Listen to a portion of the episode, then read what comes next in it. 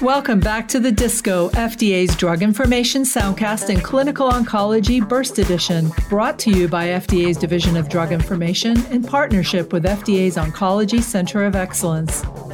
Today, we have another quick update on a recent FDA cancer drug approval. On May 5, 2021, FDA granted accelerated approval to pembrolizumab, brand name Keytruda, in combination with trastuzumab, fluoropyrimidine, and platinum-containing chemotherapy for the first-line treatment of patients with locally advanced, unresectable, or metastatic HER2-positive gastric or gastroesophageal junction adenocarcinoma. Approval was based on the pre specified interim analysis of the first 264 patients of the ongoing Keynote 811 trial, a multi center randomized double blind placebo controlled trial in patients with HER2 positive advanced gastric or gastroesophageal junction adenocarcinoma who had not previously received systemic therapy for metastatic disease. Patients were randomized one to one to receive pembrolizumab or placebo every three weeks in combination with trastuzumab and either fluorouracil plus cisplatin or capecitabine plus oxaliplatin.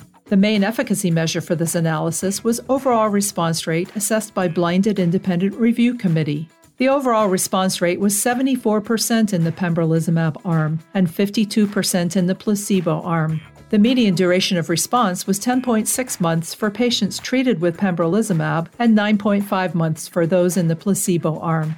The adverse reaction profile observed in patients receiving pembrolizumab in the Keynote 811 study was consistent with the known pembrolizumab safety profile. This review used the Real Time Oncology Review pilot program, which streamlined data submission prior to the filing of the entire clinical application, and the assessment aid, a voluntary submission from the applicant to facilitate the FDA's assessment. Full prescribing information for this approval can be found on the web at fda.gov slash drugs at FDA. Healthcare professionals should report serious adverse events to FDA's MedWatch reporting system at fda.gov slash MedWatch. Follow the Division of Drug Information on Twitter at FDA Drug Info and the Oncology Center of Excellence at FDA Oncology.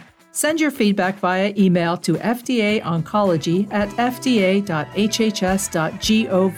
Thanks for tuning in to the Disco Burst Edition.